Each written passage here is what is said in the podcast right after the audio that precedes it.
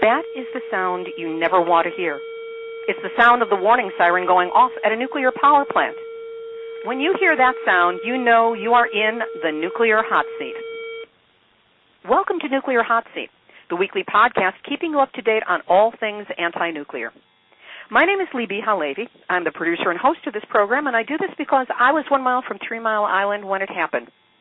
On today's podcast, I'm going to be interviewing two very wise, smart, wonderful individuals on issues related to food safety in the wake of Fukushima and what you can do to help protect your family. And then at the end of the show, you're going to hear the audio from a video PSA that Jon Stewart will probably not be playing on The Daily Show. Today is Tuesday, April 3rd, 2012 one year and 23 days since the Fukushima tragedy began on March 11 of 2011, and here is the latest nuclear news.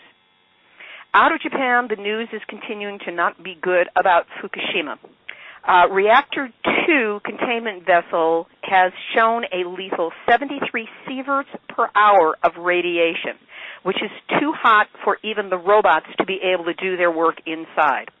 For a human being, exposure to 73 sieverts for one minute would cause nausea, and after seven minutes of exposure would cause death within a month. These statistics according to Tokyo Electric Power Company. They actually admitted it. The experts said that the high radiation level is due to the shallow level of coolant water, less than two feet, in the containment vessel. TEPCO has few clues as to the status of reactors 1 and 3, which also suffered meltdowns, because there has been no access to the insides of those reactors. There's also danger from the precarious nature of Unit 4 at Fukushima, which is where the spent fuel pond is held above the very decrepit and falling apart building. And as of this evening, Japan is on high alert for a typhoon class storm.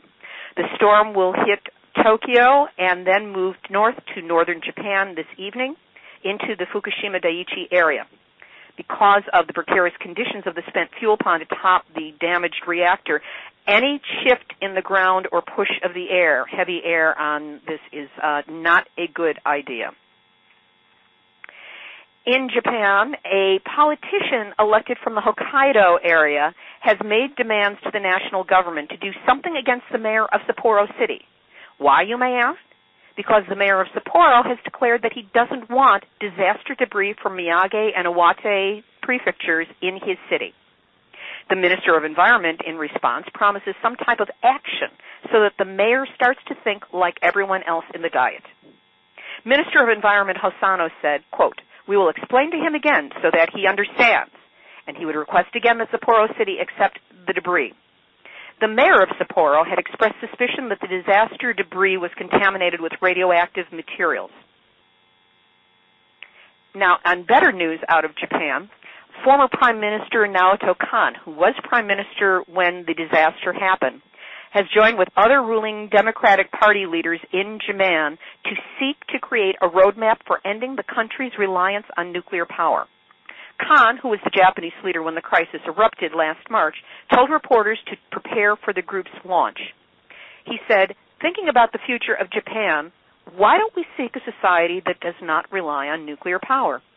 The group is intended to properly discuss the time frame for realizing that goal. In other words, there's been an outbreak of nuclear sanity in Japan.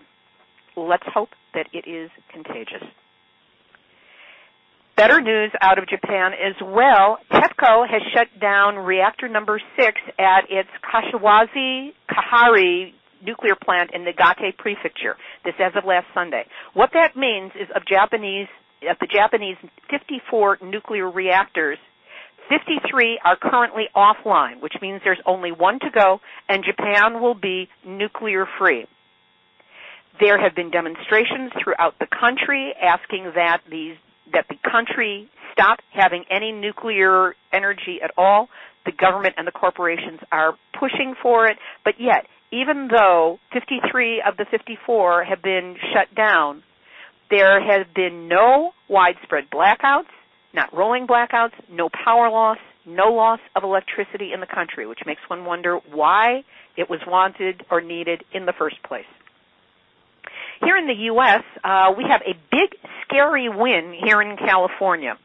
The San Onofre nuclear power plant on the Southern California coast will remain shut down indefinitely while a team of federal inspectors determines why several relatively new tubes in the steam generators became so eroded that tests found they could rupture and release radioactive water. The Unit 3 reactor at San Onofre, which is just 45 miles north of San Diego, was shut down on ja- January 3rd after a water leak resulted from a ruptured tube in the steam generator. At the same time, the NRC was investigating the other steam generators at Unit 2 and discovered that over 800 of the pipes were eroded, some to a level showing the equivalent of 20 years of use. This for steam generators that were replaced only two years ago in 2009. So at this point, for the first time ever, the NRC has shut down a nuclear power plant for safety considerations. We'll keep going with the updates on that one. Also, the NRC has been doing its own usual games. It has violated its own environmental protection mandate as five commissioners have rejected renewable alternatives at the Davis-Besse atomic reactor. This happened on the anniversary of Three Mile Island on March 28th when the NRC commissioners voted unanimously to reject an environmental coalition's contention that wind power and solar could easily replace the electric generated by Davis-Besse, which is located near Toledo, Ohio. This is the nuclear unit that's been offline because it's had a cracked concrete containment vessel. Now, the uh, the nuclear, the anti-nuclear activists plan to appeal to the federal courts at the first opportunity. In the meantime, Congressman Dennis Kucinich, who's a Democrat from Ohio, and a longtime watchdog and Besse Davis, has announced that all four of the public interest groups, which is being led by Beyond Nuclear, simply asked for an opportunity to present evidence to show that the power output of Davis-Besse could be replaced by other sources of energy such as wind and solar. It is critical to get this information in the public record so the public is aware of existing alternatives. The nuclear industry knows that it can be replaced. I hope the NRC's decision does not indicate that the NRC denies transparency when it comes to examining the financial, design, construction, or physical limitations of the nuclear industry. Also with the NRC, the re- regulators have okayed the start of summer. Doesn't that sound like fun? Actually, what they have approved is two new reactors to be built at the VC Summer plant in South Carolina, which is not much fun. These are the second new U.S. built projects, nuclear projects, to receive combined construction and operation licenses in the last six months. The first one was Vogtle in Georgia. Now, it's interesting that even though the plants in Southern Cal- in South Carolina have not yet been built, there have already been cost overruns, according to South Carolina Gas and Electric. The utility said that its share of these costs will be about $138 million of the $188 million originally disclosed. There are odds being taken now here at Nuclear Hot Seat on how much of those costs are going to be passed on to the ratepayers. In Los Angeles, we had rain about a week ago, and the recent rain was a rainout. It carried radiation over five times normal, according to Radiation Station in Santa Monica. The rain came in at a whopping 506% above normal background radiation, more than high enough to quality as a hazmat situation for the California Highway Patrol, though they are not treating it as such. This is the hottest LA rain detected with the Inspector Alert nuclear radiation monitors in over 1,500 radiation tests taken since last year's Fukushima Daiichi accident. We're going to be getting on to some food safety issues, and I'll get back to the last of the uh, radiation news. But right now, I am delighted to be interviewing two women who are knowledgeable, articulate, and um, qualify as being heroes within the nuclear movement for me. Kimberly Roberson is currently a stay-at-home mom of a happy four-year-old son. However, she has worked on anti-nuclear and other social justice campaigns for Sane Freeze, CalPIRG, and Greenpeace. She's worked in Washington, D.C., Los Angeles, and San Francisco. Studied holistic nutrition, served on the board of the National Association of Nutrition Professionals, and has lobbied on environmental and natural health issues at the state and federal levels. She is the author of the new book, Silence Deafening, Fukushima Fallout, A Mother's Response. Kim, welcome to Nuclear Hot Seat. Hi, Lee So nice to be here. Thanks for having me on. Terrific.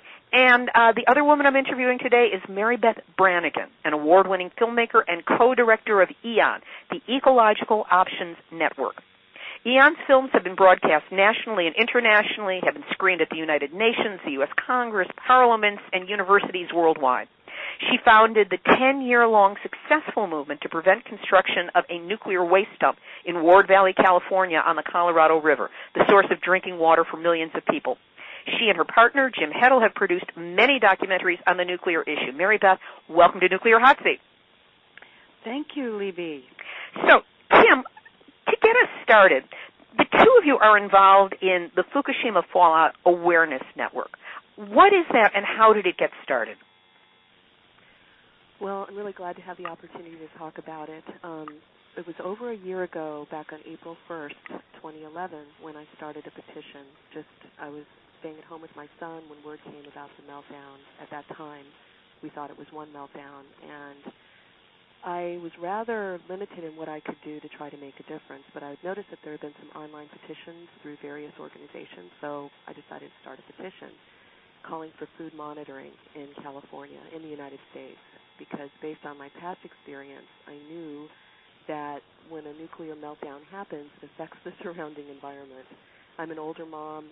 Many of the moms that I hang out with with their kids don't really remember Chernobyl, but I happened to be working in Greenpeace in Washington D.C. at the time when Chernobyl. Well, a few years after Chernobyl actually, but I was working in the photo department, and I remember going through photos of deformed farm animals from the Chernobyl area that farmers had sent Greenpeace.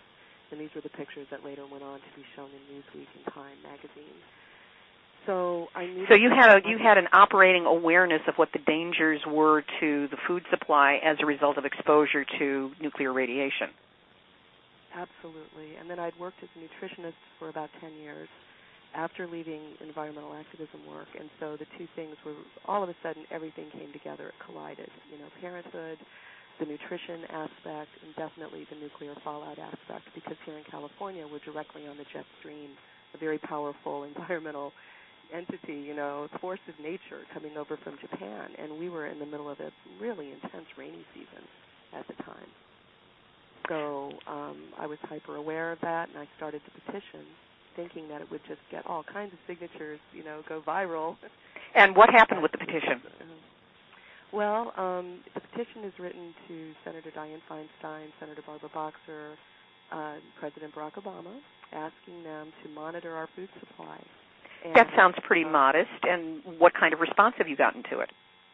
Well, so far, not a lot. We have had Fukushima Fallout Awareness Network came around a few months after this petition was started, and it, the petition kind of helped us to get our, you know, kind of as a calling card to get some meetings. And um, we've met four times now with Senator Barbara Boxer's team and also Dianne Feinstein's team, and once directly um, with Senator Feinstein, kind of at a, in a chance meeting in the hallway, letting her know that we were aware. We still are very aware of cesium-137 and other very long-lived radioisotopes being found in California topsoil as tested by University of California, Berkeley School of Nuclear Engineers. Even though the EPA is not testing now, or they are four times a year, and the FDA is not testing, and National Oceanic and Atmospheric Association is not testing, we do have CAL. We have, you know, professors of nuclear science and their students judiciously testing uh, topsoil and various agricultural products and posting it on their website. So we've known for a while now that we do have a problem with our food supply. And mm-hmm. California mm-hmm. Produces over 450 varieties of um, vegetables and fruits, walnuts, different types of nuts and berries, and we're also the nation's number one producer of dairy products. Okay, let's put the let's put the, the pause button on that. I want to go back to talking about the radiation. Mary Beth, are you I understand you're more familiar with the kind of statistics that were coming through from uh, Cal Berkeley. Uh, can you speak to some of what's been discovered? Well, at first the radiation was um, falling on uh, berries and uh, broad-leafed plants like uh, kale and arugula and spinach, and those were the sorts of foods that were tested until June of 2011 when they just stopped testing them. Why was the testing stopped? Well, I think at that point they they were beginning to um, see the levels dropping off because the um, the initial surge of radiation that was raining down had gotten into the soil by that time, and the next crops um, they they didn't. I mean, they could have checked those, but they didn't. Um, but the next crops uh, would be affected by the uh, the radiation in the in the topsoil. It would logically um, follow. So they they did test the the soil, and the latest um, soil testing has been from Oakland, California, and that was last tested in September of 2011. And that's more than six months ago at this point. I know, and as of then, there were elevated levels of cesium 134 and cesium 137. You see, cesium 137 has um, a 30 year half life, which means it's going to be hazardous for 300 years. And the above ground testing that was done in the 16, 60s uh, has left a lot of cesium 137. So um, you know, I, at one point I spoke with a man who is a soil erosion engineer, and he said he had done his PhD paper on the fact that cesium is used as a marker for soil erosion. If there's no cesium in the soil at this point, uh, it means that erosion has taken place. Because he said that there was no place on Earth that had not been contaminated, at least somewhat, by the fallout from um, from the bomb testing that we did. Right. Oh my gosh. Well, so now the way they can tell that old cesium that was deposited from the new um, emanating from Fukushima is if it's in a one to one ratio with cesium 134, which has a half life of two years, which means its hazardous life um, would then be uh, 20 years. So the um, the soil, as of uh, September six months ago, was still showing that that was the case. Now, milk and rainwater are the other two things that they've continued to test. Um, and the milk was last tested. Actually, you can't tell from their chart when it really was tested, but it was testing of milk that had best buy dates of February 16th, 2012. And that did show elevated levels of cesium 134 and cesium 137. This was milk from cows in the uh, greater San Francisco area? Well, it it I'm assuming yes. It didn't specify except that it was homogenized pasteurized milk.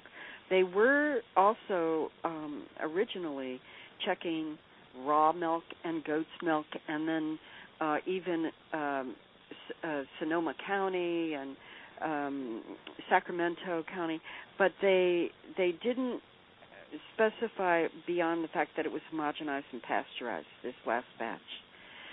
And then they tested in February, uh, in the week of um, February 10th to the 17th of 2012, they did test the rainwater I can't remember how much rain we got then, um, but it didn't show any levels of radiation.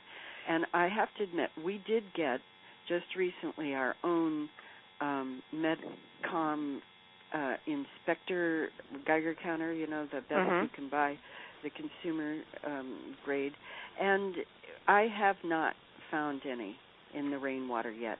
My understanding is that a rainout happens if the rain happens at the same time that the jet stream is particularly intense overhead. And right. there's so a site Intellicast where I where if it's raining, I will check to see where the uh, where the jet stream is that day and modify whether I'm going out or not based on what it is I find. The Japanese professor that we just had visit us and in, um, to speak about Fukushima, we arranged events for him in the Bay Area, uh, was so careful not to get rained on. And that's the way I was at first uh, last year when I first knew about it. But I must say I've gotten much more lax, and it's good to have these reminders.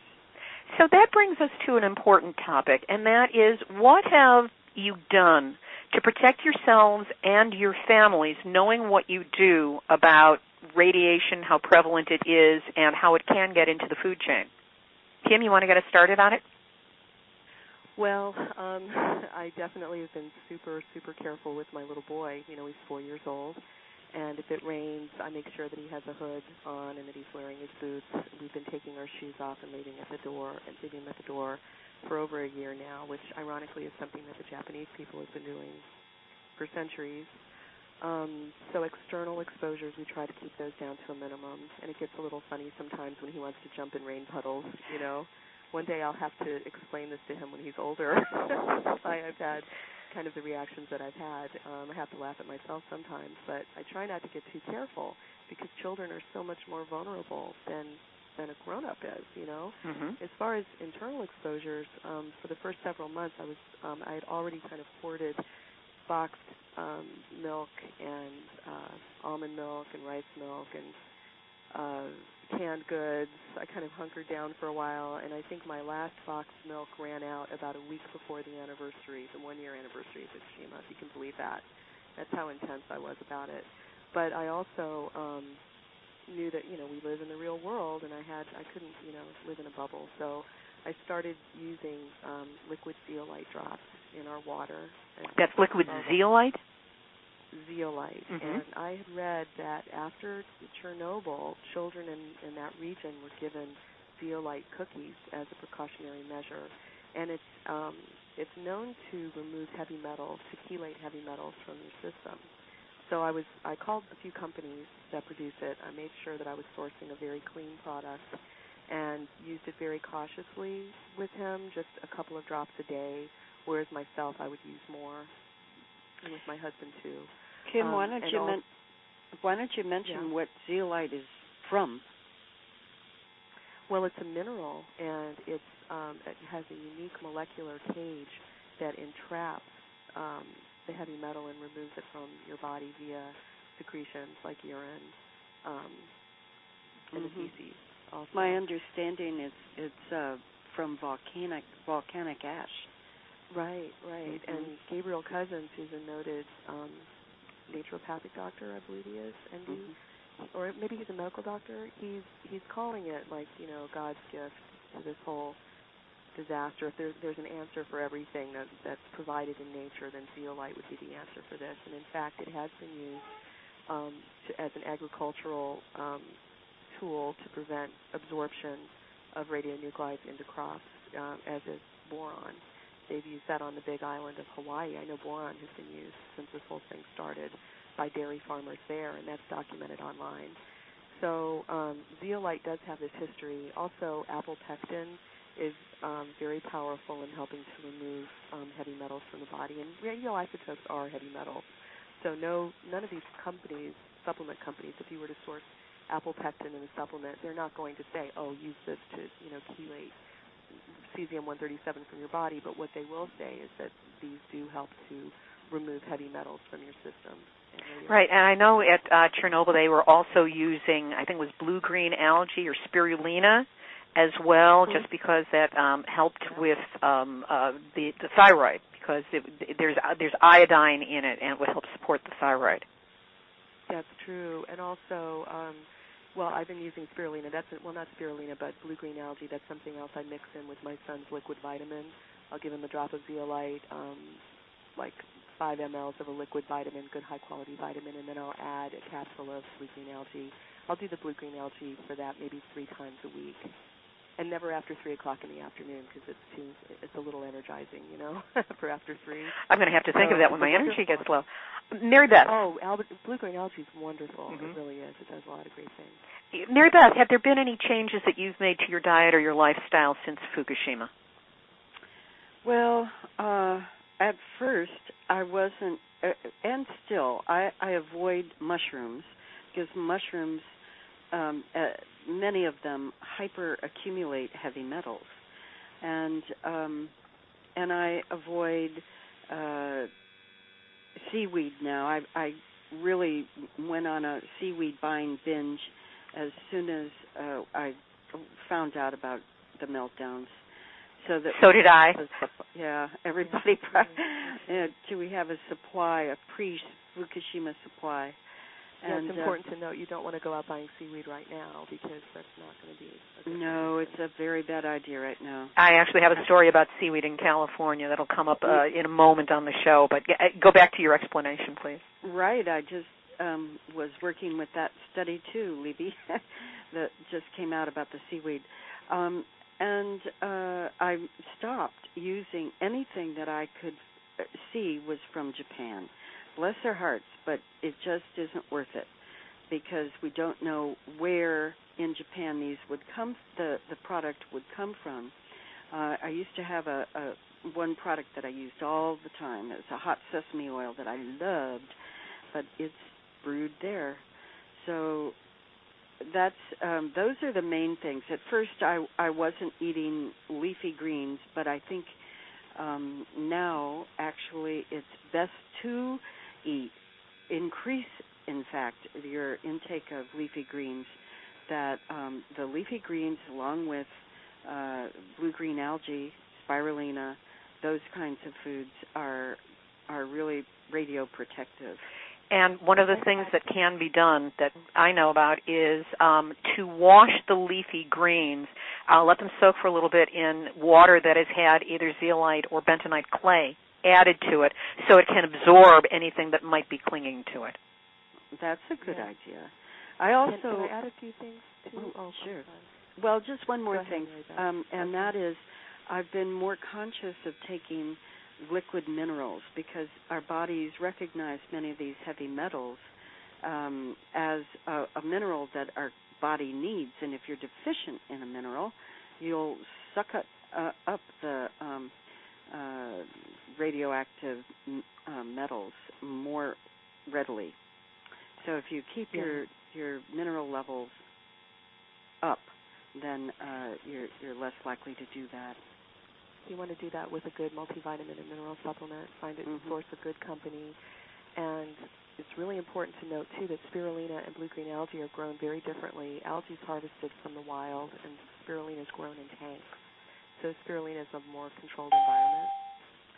So, um, and the other thing is I'm doing flax oil now. No more fish oil. Flax oil is the perfect um, substitute for using fish oil. Hmm. Well, this is phenomenal information, and what I want to do now is shift topic a little bit because Kim, you have written a really beautiful book. It's just been published, hot off the presses. I think even the website right now is a little bit sticky with the ink from being printed. Um, it's called "Silence Deafening: Fukushima Fallout: A Mother's Response." Can you tell us briefly what you put into the book? Silence Deafening Fukushima Fallout A Mother's Response is a call to action for parents, grandparents, aunts and uncles, caregivers to be aware and to act on the fact that we have just suffered the worst nuclear disaster in world history. Three nuclear meltdowns in one location, and the crisis is far from over. And the book has um, interactive appendixes which help people who might not be aware of this in the past to get them motivated and involved. There are media links. There are wonderful videos produced by Jim Heddle and Mary Beth Brangan. Um, there are petitions to sign and great organizations to be connected with to really help to empower people. It's not the type of book that you just put down and walk away from. It's the type of book to become um, aware of our our new criticality, new awareness now, and how we can best protect our children. It's available now on Amazon Kindle, and it will be up on all major EPUB platforms within the next week or so. And it's just basically my journey of you know going through the shock of this horrible catastrophe not even being acknowledged at all in our media. And I was you know I was just in a daze, wondering when would somebody come forward and finally start to talk about it. It's like we were just in this collective state of denial. And um, so it was just kind of, you know, pulling stories from, from my memory about Chernobyl, ab- about different things that have happened over the years, to try to educate a younger generation of, of mother and father who really had no idea and still for the most part don't understand what's going on. And so, is there a website people can go to? Uh, I, I know that the website is being completed even as we're speaking now, but by the time people listen to this, it will probably be ready. What's the web address? Thank you. It's www.silencedeafening.com. Silencedeafening.com, and there will be a link on there for some health, safe, health safety precautionary measures. That some of the things we talked about today, and some other things that people can do. So we're looking at it as being a, a way to launch the book, to tell people about Fukushima Fallout Awareness Network, and then how we can try to help the people of Japan, how we can try to help ourselves, and how we can get our public officials to act on this very, very serious crisis. It's a beautiful book. It's wonderfully well written, and I've had an opportunity to read it. And if people haven't read it yet, I strongly urge you to take a look. It's got great information, and it's written with great heart and great soul. I want to thank both you, Kim, and you, Mary Beth, for being on the podcast today. The information was great, and I look forward to staying in touch with you and having you back on the show at some future date. Thank you. Thank you so much. And if you could stay on the line just a little bit longer, uh, I think you will enjoy the rest of the podcast because some of this is very relevant to what we've been discussing. Going to the story about iodine, radioactive iodine from Fukushima being found in California kelp this is according to a new scientific study that kelp off the Southern California coast was contaminated with radioisotopes a month after Japan's Fukushima accident, a sign that the spilled radiation reached, the state's urban coastline. Scientists from California State University Long Beach tested giant kelp collected in the ocean off Orange County and other locations after the March 2011 accident. The largest concentration of radioactive iodine was about 250 times higher than levels found in kelp before the accident. We saw it in all the California kelp blades before we sampled, according to one Cal State biology professor who specializes in kelp. The level of radioactive iodine, 2.5 becquerels per gram of dry weight, was well above levels sampled in kelp prior to the Fukushima release about 250 times higher than the concentration found in giant kelp off British Columbia before Fukushima. Now, what was found was iodine 131, and while it has a half-life of 8 days, the active radioactive life is 80 days. You always multiply by at least 10 to find that out. So the iodine 131 was active for 80 days, and one would think that the problem would have passed by now. However, this was a completely separate article that appeared yesterday uh, about Dartmouth scientists tracking radioactive iodine uh, after the Fukushima meltdown. And what they said was that in addition to iodine 131, they also found iodine 129. Now, iodine 129 is released at the same time as iodine 131. It is not as radioactive, which makes it much harder to measure, but it is much longer lasting, which is one of the greatest understatements I've run across because the half-life of iodine 129 is 15.7 million years. It concentrates in certain areas over time and in doing so may become more hazardous. Because these two forms of radiation are linked to each other and generated at the same time at a ratio of three parts iodine 131 to one part iodine 129, and the two substances travel together, we can use the iodine 131 as a marker of how much iodine 129 is there. So while in California, in the kelp beds, there may be no indication now because the time has passed for the iodine 131. That doesn't mean that we're out of the woods yet when it comes to radiation. And if indeed radioactive iodine 129 is there now, it's there to stay. Here's the most outrageous uh, food-related radiation story I have come across. Uh, and that is that it's official that with the help of the United Nations, Japan is sending canned fish from northeast Japan, meaning the area around Fukushima, to people in developing countries in the world so that fisheries in the disaster affected areas can recover and quote unquote baseless rumors disappear. The fish cans will go to Cambodia and four other countries. We haven't figured out which those countries are. And will be used in school lunches to feed school children. Now, the Japanese government exchanged letters with the UN World Food Program to arrange this giving away of uh, the fish from Fukushima. This was so that people in developing countries in developing countries will be able to eat processed marine products made in the areas affected by the nuclear meltdown. The purpose is to promote the recovery of fishing industries in the disaster affected areas and quote unquote I just have to to dispel baseless rumors that the food in Japan is contaminated with radioactive materials. Now here's another story that came out on April 1st and that is that Fukushima fishermen are in a state of hopelessness after nuclear contamination postpones their fishing season. This is not just in the ocean, it's in the rivers. Fishermen in uh, the prefecture's Okaz, Okazui region, my apologies to the Japanese for murdering their language, but in this region near Fukushima we're left hopeless after radioactive cesium exceeding the allowable limit was detected in some river fish. This forced them to postpone this year's fishing season indefinitely. These fish samples were caught in the river in mid-March and they registered 119 to 139 becquerels of radioactive cesium per kilogram. So it's too radioactive for the fishermen to fish, but it's okay to send the fish in cans to Cambodia and other developing nations where they probably won't be doing much developing. Okay, um, we've had a lot of holistic information today about keeping our health high. So I just want to share something that I think is really important for us to know.